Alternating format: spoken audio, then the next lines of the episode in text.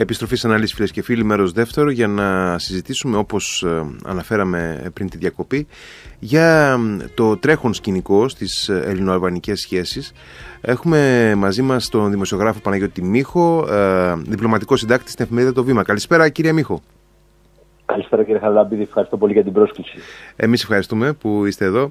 Ε, να ξεκινήσουμε λίγο από ένα περιστατικό ε, που συνέβη πριν λίγες μέρες και προκάλεσε έτσι μια συζήτηση σχετικά. Ε, από ό,τι έχω καταλάβει υπήρξε μια έκθεση στον περίβολο του Προεδρικού Μεγάρου στα Τύρανα ε, σχετικά με τους τσάμιδες και τον διωγμό τους από την Ελλάδα και την επίσκεψη και την, την οποία έκθεση επισκέφθηκε ο Αλβανός πρόεδρος της Δημοκρατίας. Ε, θα, μας τα, θα μας τα πείτε φαντάζομαι και ε, υπήρξαν και κάποιες αντιδράσεις. Για, για πείτε μας λιγάκι πώς έγινε αυτό. Ε, Χαίρομαι που είμαι μαζί σας. Όταν λέγαμε να, να συζητήσουμε και ο νέα σκεφτόμουν μήπως το θέμα έχει πέσει τελικά σήμερα, διαβάζοντας αλβανικές εφημερίδες, είδα ότι κάποιες, κάποια μέσα από τη γειτονική χώρα, mm-hmm. όχι απαραίτητα μεγάλης κυκλοφορίας, συντηρούν ένα ζήτημα. Για παράδειγμα, διάβασα στην ε, Telegraph, που είναι μια μικρή αντιπολιτευόμενη εφημερίδα, που είχε, είχε τίτλο ε, Το τσάμικο εντός εισαγωγικών για εμάς να μην μείνει στο ψυγείο. Mm. Ε, θέλω να πω ότι είναι πάντα ένα, ένα επίκαιρο εντός εισαγωγικών θέμα στα ελληνοαλβανικά. Βέβαια. Τώρα, τι, τι, συνέβη, τι συνέβη στην Αλβανία, στα Τύρανα. Υπήρξε μία έκθεση με χάρτες και φωτογραφίες ε, στον περίβολο του Προεδρικού Μεγάρου. Κάποια από τα εκθέματα είχαν, είχαν, παρουσίαζαν, για να είμαστε διακριβείς, την θεωρούμενη από την αλβανική πλευρά γενοκτονία κατά των τζάμιδων, ενώ κάποια άλλα παρουσίαζαν κάποιους χάρτες που είναι αυτά που οι Αλβανοί θεωρούν ως κατεχόμενα εδάφια στην ελλαδα Το προκειμένο σηκώνει κάποια ερωτήματα. Ε, επισκέπτεται ο ανώτατος πολιτιακός άρχοντας μιας χώρας αυτή την έκθεση. Έδωσε τη συγκατάθεσή του για να είναι η έκθεση στον περίβολο του του Προεδρικού Μεγάλου. Θέλω να πω ότι. Ε, φαντάζομαι, ότι, φαντάζομαι ότι για να πάει κάποιος να αναρτήσει ταμπλό ε, στο, στον περίβολο του Προεδρικού Μεγάρου και μάλιστα να τα επισκεφτεί μετά ο Πρόεδρος, ε, μάλλον υπάρχει κάποια συνεννόηση. δεν είναι. Ε, δηλαδή δεν, δεν έτυχαν, δεν, δεν πέσαν από τον ουρανό ξαφνικά, έτσι δεν είναι; Εκτιμώ ότι αυτή είναι η πραγματικότητα. Και η απάντηση της Αλβανικής Προεδρίας, κοιτάξτε, η έκθεση ήταν για μέρες στον περίβολο του Αλβανικού Μεγάρου την Παρασκευή 19, να είμαι και ακριβής, την Παρασκευή 19 Εντεκάτου, μέσω διπλωματικών πηγών ενημερωθήκαμε ότι η ελληνική πρεσβεία στα Τύρανα κατέθεσε έντονο διάβημα προς το Αλβανικό Υπουργείο Εξωτερικών ζητώντας εξηγήσεις για, για την έκθεση και για τη συμμετοχή του προεδρου Η, η έκθεση ήταν μέρες εκεί. Ενδεχομένως να και τα αλβανικά μέσα, θέλω να σημειώσω ότι δεν είχαν παίξει καθόλου το ζήτημα ούτε της συμμετοχής του Προέδρου, ούτε του περιεχόμενου ενός τμήματος της εκθέσεως. Μετά το διάβημα της ελληνικής πλευράς, και αυτό το θέμα σηκώθηκε στην Ελλάδα, ξέρετε που είναι το ρεπορτάζ. Έρχεται ένα διάβημα, ενημερώνονται οι συντάκτες. Ε, ναι, εντάξει, φαντάζομαι, ναι, βέβαια. Το αναπαράγουν. Η αλβανική πλευρά, τα αλβανικά μέσα ενημέρωσης, για να είμαι ακριβής, αναπαρήγαγαν κυρίως τις ε, ελληνικές ενστάσεις. Δηλαδή, τι τίτλους χρησιμοποιούσαν τα ελληνικά μέσα κτλ. κτλ, κτλ. Να ρωτήσω κάτι, αν έχετε υπόψη σας. Εκτός από τις ενέργειες της ελληνικής πρεσβείας στα Τύρανα, υπήρξε και κάποια ανακοίνωση του Υπουργείου Εξωτερικών κεντρικά; Το ελληνικό Υπουργείο Εξωτερικών επισήμως δεν τοποθετήθηκε από τους ζητήματος. Mm. Γνωρίζω όμως και όπως γράψαμε και στη διαδικτυακή έκδοση του βήματος, ότι η πρέσβυρα της Αλβανίας στην Αθήνα, κυρία Λούιλα Χαράτζα, αν με συγχωρεί αν λέω λάθος το όνομά της, ξέρετε, είναι λίγο περίεργα τα ονόματα, όταν είναι στα αγγλικά εννοώ, ναι, ναι. κλήθηκε στο Υπουργείο Εξωτερικών το, το ελληνικό. Και αυτό νομίζω το, το είπαμε και ήμασταν οι πρώτοι που το είπαμε στο βήμα. Δηλαδή η ελληνική πλευρά έκανε δύο κινήσεις. Αρχικά επέδωσε διάβημα στο ελληνικό Υπουργείο Εξωτερικών μέσω τη πρεσβεία Βασατήρανα στο Υπουργείο Εξωτερικών της Αλβανίας και κλήθηκε και η πρέσβυρα της Αλβανίας στο ελληνικό υπέξ. Το αλβανικό υπέξ δεν τοποθετήθηκε επί του ζητήματος. Απάντηση υπήρχε μόνο από τον εκπρόσωπο της Αλβανικής Προεδρίας, τον κύριο Τέντι Μπλούση. Τι είπε ο κ. Μπλούση, ότι ο πρόεδρος Μέτα παραμένει αποφασισμένος αντίπαλος της αλλαγής των συνόρων στα Βαλκάνια. Ήταν η πρώτη τοποθέτηση. Συνεχίζοντας όμως, είπε ότι για κάθε σοβαρό κράτος πρέπει να είναι σαφές, το διαβάζω γιατί δεν το θυμάμαι ακριβώς, ότι ο πρόεδρος της Αλβανικής Δημοκρατίας δεν λογοδοτεί για τις αποφάσεις ή τις θέσεις του ενώπιον καμία τη πρεσβεία διαπιστευμένη στα τύρανα.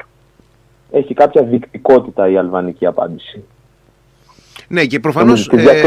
Ε, Εμέσω ε, παραδέχεται ότι όντως υπήρξε η έκθεση αυτή με απόφαση και με. Έτσι, πώς να το πω, με την επίνευση του, του Ηλίρ Μέτα, του Αλβανού Προέδρου. Έτσι. Εντάξει, ναι. Κοιτάξτε, ε, εμείς δεν, θα το, δεν θέλω να, να πούμε αρχικά το, το εσωτερικό ζήτημα, γιατί αυτή τη στιγμή είναι... Ναι, τη δική, μου, τη δική μου εκτίμηση είπα εγώ. Ναι. Όχι, ευχα, ευχαρίστως να σας πω τι συμβαίνει στο εσωτερικό της γείτονος. Ας ξεκινήσουμε όμως με, με κάτι άλλο, ότι mm-hmm. οι, Αλβα, οι ελληνοαλβανικές σχέσεις ποτέ δεν ήταν ανέφελες. Βέβαια. Και είχαν πάντοτε σκαμπανεβάσματα.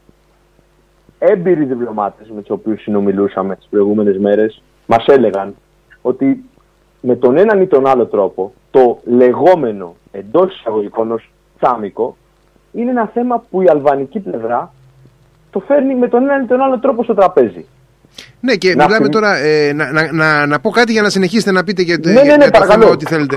Το ζήτημα των τζάμιδων έχει συγκεκριμένες ιστορικές ρίζες και διαστάσεις. Ε, ε, έχω την εντύπωση ότι επισήμως δεν αναγνωρίζεται συνολικά τέτοιο ζήτημα από ελληνικής πλευράς ε, παρά μόνο σε κάποιες πτυχές ε, αυτού του ζητήματος, θα μας πείτε εσείς φαντάζομαι γι' αυτό, ε, και ε, με κάποιους τρόπους, διάφορους, έμεσους περισσότερο, το επαναφέρουν οι Αλβανοί έτσι συχνά πυκνά στο διμερές περιβάλλον.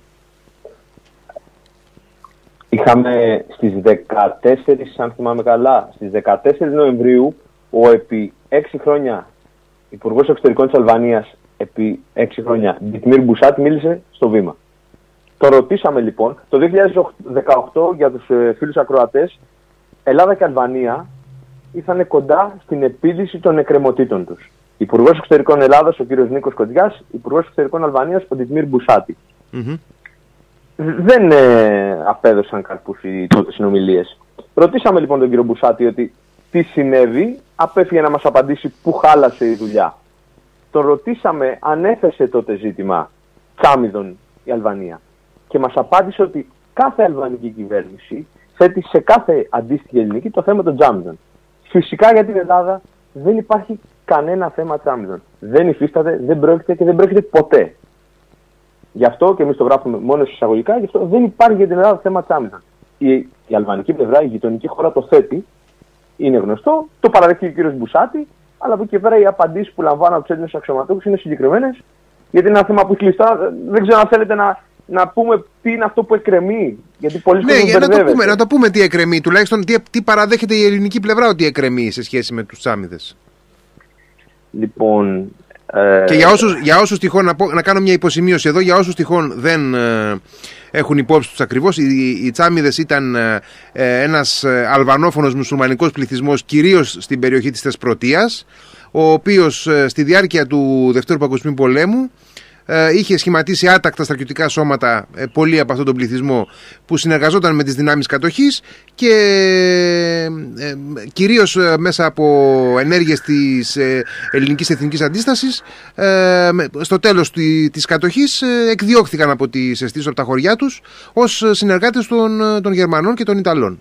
Αυτή είναι περίπου χοντρικά έτσι η, είναι άψογο αυτό που είπατε κύριε Χαραλαμπίδη, είναι αν ήμασταν στο πανεπιστήμιο και κάναμε η ιστορία θα ήταν 10 στα 10. Οπότε, το θέμα των τζάμιδων, οι τσάμιδες, οι οποίοι αυτό που θέλω να προσθέσω ήταν ότι είχαν ελληνική υπηκότητα. Βέβαια. Είχαν ελληνική υπηκότητα. Εφόσον συνεργάστηκαν όλες οι χώρες μετά το Δεύτερο Παγκόσμιο Πόλεμο, καταδίκασαν τους δοσύλλογους και όσοι είχαν συνεργαστεί με τους κατατόπους κατακτητές. Αυτό συνέβη και στην Ελλάδα όπως είναι προφανές. Οι περιουσίες των τζάμιδων, των, αυτών που προαναφέρατε που συνεργάστηκαν με τον κατακτητή, δημεύτηκαν, πολλοί καταδικάστηκαν σε θάνατο ερήμην, ενώ του αφαιρέθηκε η συλλήβδινη ελληνική υπηκότητα. Μάλιστα οι περισσότεροι μόνοι τους είχαν επιλέξει και φεύγανε μαζί με τους Γερμανούς το 1944. Προφανώς γιατί καταλαβαίνανε ότι θα έπρεπε να αντιμετωπίσουν δικαστικά τις συνέπειες των πράξεών τους. Αυτό που εκκρεμεί όμως είναι το θέμα των μεσεγγύσεων. Και είναι ένα θέμα που έχει ασχοληθεί εκτενώς και ο Ιωάννης Κτιστάκης, ο οποίος ορίστηκε τον περασμένο Γενάρη δικαστή στο Ευρωπαϊκό Δικαστήριο Ανθρωπίνων Δικαιωμάτων. Όταν κηρύχθηκε ο πόλεμος, οι εχθρικές περιουσίες στην Ελλάδα, δηλαδή περιουσίες Γερμανών, Αλβανών, Ιταλών, να θυμίσουμε τότε ότι η Αλβανία ήταν Ιταλικό προτεκτοράτο, άρα εχθρικό προς την Ελλάδα κράτος. Και συμμετείχε και στις επιχειρήσεις της Ιταλίας ε, εναντίον της Ελλάδος μετά την 28 Οκτωβρίου του 40. Ακριβώς. Οι περιουσίες λοιπόν φυσικών και νομικών προσώπων από τις προαναφερθήσεις χώρες που βρισκόταν στη χώρα μας τέθηκαν σε καθεστώς μεσεγγύησης μέχρι το τέλος του πολέμου. Μετά το τέλος του πολέμου, η ελληνική δημοκρατία, ως ένας, ένα κράτος δικαίου και ελευθερίας, απέδωσε ορθά πίσω τις γερμανικές και ιταλικές περιουσίες. Κάτι το οποίο όμως δεν συνέβη με τις αλβανικές. Ο κύριος Χριστάκης υπολογίζει ότι οι μεσεγγύησεις, δηλαδή η περίπτωση που μόλις αναφέραμε, αφορούν περί τα 200 ακίνητα και κάποιοι υπολογισμοί λένε ότι το συνολικό τους κόστος είναι γύρω στα 13 εκατομμύρια ευρώ. Αυτό όμως, οι μεσεγγυήσεις με το θέμα των τσάμιδων το οποίο η αλβανική πλευρά επιδιώκει να εγείρει δεν έχει καμία σχέση. Καμία σχέση, απολύτως βέβαια, ναι. Δεν ξέρω αν τα είπαμε πολύ αναλυτικά, το θέμα είναι κατάλαβα. Όχι, όχι, εντάξει. Είναι, ναι, δεν έχει καμία σχέση. Ναι, ναι, ναι. Ε, τώρα, ε, πρόσφατα είδαμε ότι η Ελλάδα ε, συμφώνησε με την Αλβανία ότι διαφωνούν. Δηλαδή περίπου αυτό έγινε ότι ε, καταλήξαμε ότι υπάρχει μια αμοιβαία ε, δυσαρμονία σε σχέση με την οριοθέτηση των θαλασσίων ζωνών ε, την οποία παρεπτόντως είχαμε συμφωνήσει παλιότερα και κατέπεσε στο Αλβανικό Κοινοβούλιο η διμερή συμφωνία και συμφωνούν λοιπόν από κοινού η Ελλάδα και η Αλβανία να παραπέμψουν τις διαφορές τους σε διεθνή δικαιοδοτικά όργανα. Σε ποια φάση βρίσκεται αυτή η διαδικασία; Ευχαριστώ πολύ για το ερώτημα. Ο Υπουργός Εξωτερικών Νίκος Δένδιας επισκέφθηκε τον Οκτώβριο του 2020 την Αλβανία, όπου συναντήθηκε με την πολιτιακή και την πολιτική ηγεσία της γειτονικής μας χώρας. Εκεί συμφωνήθηκε η παραπομπή του ζητήματος οριοθέτησης θαλασσίων ζωνών σε διεθνή δικαιοδοσία με την υπογραφή συνυποσχετικού. Κοιτάξτε, έχοντας επισκεφτεί και πρόσφατα την Αλβανία, ήμουν τον Οκτώβριο για να συμμετάσχω στις εργασίες του Οργανισμού Ανάπτυξης και Συνεργασίας στην Ευρώπη, στην, που έχει παρουσία και στην Αλβανία. Οι σχέσεις Ελλάδα-Αλβανία διέπονται και από μια αμοιβαία καχυποψία. Και αυτό είναι αμφωτέρο. Αφορά και τους δύο. Εκτιμώ ότι η προσφυγή σε διεθνή δικαιοδοσία έχει να κάνει και με αυτό το κομμάτι. Σύμφωνα με όσα γνωρίζω μέχρι τώρα, το θέμα δεν έχει προχωρήσει. Γιατί και στη γειτονική χώρα υπάρχουν εσωτερικές έρηδες μεταξύ του Προέδρου, ο οποίος έχει κάποιες συγκεκριμένες αρμοδιότητες, τώρα δεν νομίζω ότι χρειάζεται να το εξειδικεύσουμε ναι, ναι, πολύ. Ναι, ναι.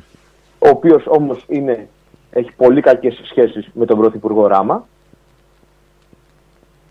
ας πούμε, όταν η Ελλάδα ε, επέκτηνε σε 12 ναυτικά μίλια στο Ιόνιο τον περασμένο Δεκέμβριο, που έκλεισε τους κόλπους και τις ακτές ναι, ναι, ναι, ναι. κτλ.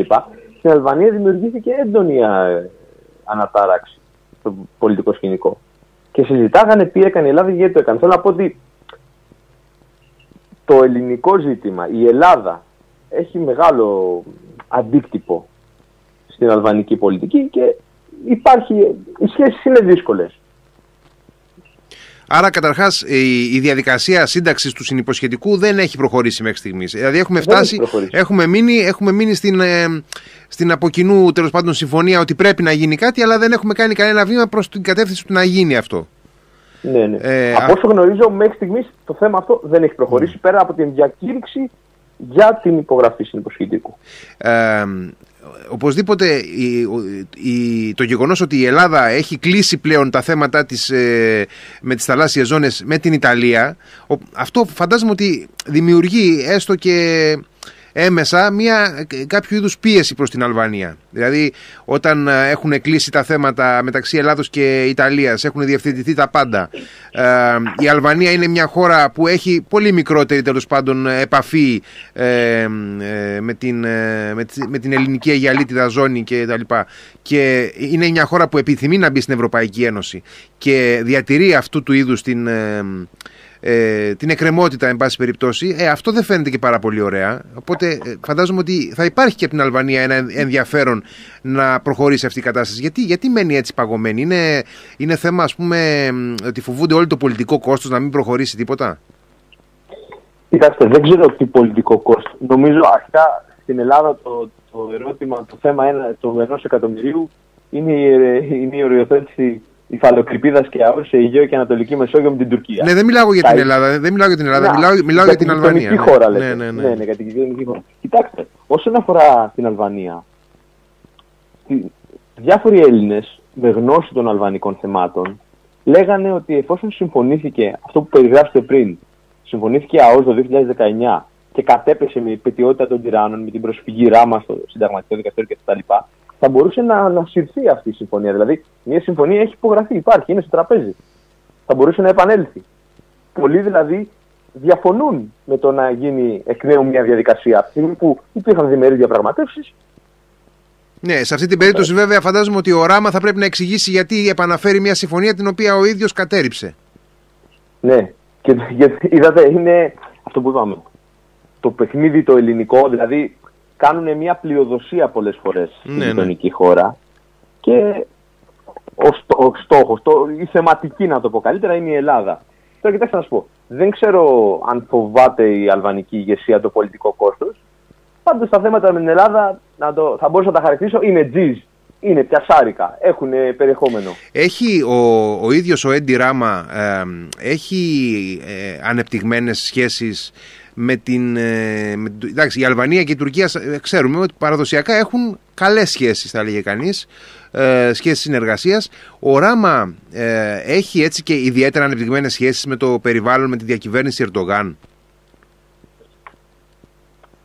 Θέλω να σας περιγράψω μία εικόνα που, που είδα στα Τύρανα, όταν mm Δίπλα από το Κεντρικό Πανεπιστήμιο των Τυράννων υπάρχει ίδρυμα Γιουνούς Εμρέ. Για όσους δεν γνωρίζουν, είναι ένα από τα πολιτιστικά ιδρύματα που η Τουρκία έχει σε σειρά χωρών, προφανώς και βαλκανικών, πολιτιστικά. Για τον πολιτισμό, μαθαίνουν γλώσσες. Λίγο παραπέρα ήταν το ίδρυμα της ΤΙΚΑ. Η ΤΙΚΑ είναι η τουρκική αναπτυξιακή βοήθεια. Είναι μια οργάνωση που είναι σε όλο τον κόσμο και προωθεί τα τουρκικά συμφέροντα. Ναι. Και από τις επισκέψεις Ράμα στην Αλβανία και από την σχέση που έχουν οι δύο ηγέτες όπως φαίνεται, εικάζω ότι το επίπεδο των σχέσεων τους είναι πολύ καλό. Ξέρετε, μου φαίνεται ότι ταιριάζει και λίγο το στυλ τους. Πώς να σας το πω, καταλαβαίνετε. Ναι, ναι, καταλαβαίνω, ναι, ναι, ναι. ναι. Ναι, Τώρα είναι... από εκεί και πέρα, η εξωτερική πολιτική νομίζω δεν πρέπει να γίνεται με ετεροκαθορισμούς. Το θέμα είναι η Ελλάδα τι κάνει. Βέβαια, εδώ προκύπτει το πρόβλημα αν θα υπάρχει τουρκική εμπλοκή, πώς το αντιμετωπίζει. Καταλαβαίνετε. Ναι, και εδώ, εδώ ακριβώς τώρα ας πούμε μου προκύπτει το ερώτημα η Ελλάδα έχει πλέον περιθώρια πίεσης προς την Αλβανία με άξονα την ευρωπαϊκή της πορεία. Δηλαδή η, η Αλβανία ε, είναι σε μια διαδικασία μαζί με άλλες χώρες των Δυτικών Βαλκανίων να, ε, να ενταχθεί στην Ευρωπαϊκή Ένωση κάποια στιγμή. Η Ελλάδα ξέρουμε πολύ καλά ότι συνολικά υποστηρίζει την, προοπτική, την ευρωπαϊκή προοπτική των Δυτικών Βαλκανίων. Έχει δώσει τη συγκατάθεσή της, νομίζω, σε ένα βασικό στάδιο στην, ε, στην έναρξη ενταξιακών διαπραγματεύσεων με την, και με την Αλβανία. Ε, και δεν ξέρω βέβαια ακριβώς πού βρίσκεται η, η φάση αυτή των ε, των σχέσεων της Αλβανίας με την Ευρωπαϊκή Ένωση και δεν ξέρω και αν έχουμε πλέον και τη δυνατότητα να παίξουμε κάποια στιγμή αυτό το χαρτί, τουλάχιστον έστω και έμεσα, χωρίς να το πούμε ευθέως ας πούμε, προκειμένου να, να πιέσουμε κάπως πολιτικά. Κοιτάξτε, όσον αφορά στην ε, έναρξη των ενταξιακών διαπραγματεύσεων τόσο για την Αλβανία όσο και για την γειτονική μα Βόρεια Μακεδονία, εικάζεται ότι εάν δεν ξεκινήσουν οι ενταξιακές ε, διαπραγματεύσεις τον Δεκέμβριο, γιατί πρέπει να αρθεί και το βουλγαρικό βέτο, Ενδεχομένως μπορεί να ξεκινήσουν τον Γενάρη του 2022. Πάνε πακέτο, μια... πάνε πακέτο αυτές οι δύο χώρες; Ναι, ναι, ναι, ναι, πάνε ναι. πακέτο. Οπότε αυτό θα είναι μια θετική εξέλιξη για την περιοχή και για την ελληνική διπλωματία, η οποία, όπως πολύ σωστά είπατε, στηρίζει ξεκάθαρα την ευρωπαϊκή προοπτική των Δυτικών Βαλκανίων. Τώρα από εκεί και πέρα, στα διμερεί και αν μπορεί η Ελλάδα να χρησιμοποιήσει ως ε, εντός εισαγωγικών μαστίγιο το θέμα της ευρωπαϊκής προοπτικής